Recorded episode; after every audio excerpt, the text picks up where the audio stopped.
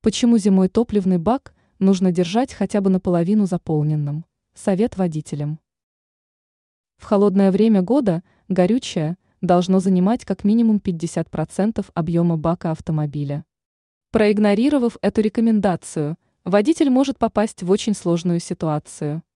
Серьезная проблема может дать о себе знать во время зимней поездки по загородной трассе. Чтобы трудностей не возникло, топлива всегда должно быть достаточно. Возможная проблема. Не исключено, что сильный снегопад начнется именно в тот момент, когда транспортное средство будет находиться далеко от населенных пунктов. Обилие белых осадков затрудняет движение. Возможно незапланированные остановки.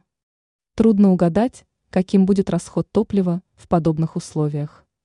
Чтобы точно знать, что бензина или дизеля хватит, зимой заправку нужно посещать еще до того, как уровень горючего упадет ниже отметки в 50%. При соблюдении этого условия владелец транспортного средства не только обезопасит себя, но и, возможно, сможет оказать помощь другим автомобилистам. Держите топливный бак хотя бы наполовину заполненным, и проблем на загородной трассе не возникнет. Ранее водителям рассказали – почему нельзя хранить щетку для снега в салоне машины.